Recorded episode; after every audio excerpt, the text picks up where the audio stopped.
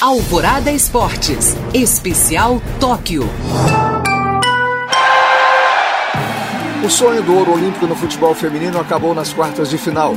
A seleção brasileira foi eliminada pela manhã nos pênaltis para o Canadá após empate sem gols no tempo normal. Nas penalidades, a goleira canadense pegou as duas últimas cobranças e garantiu a vitória por 4-3.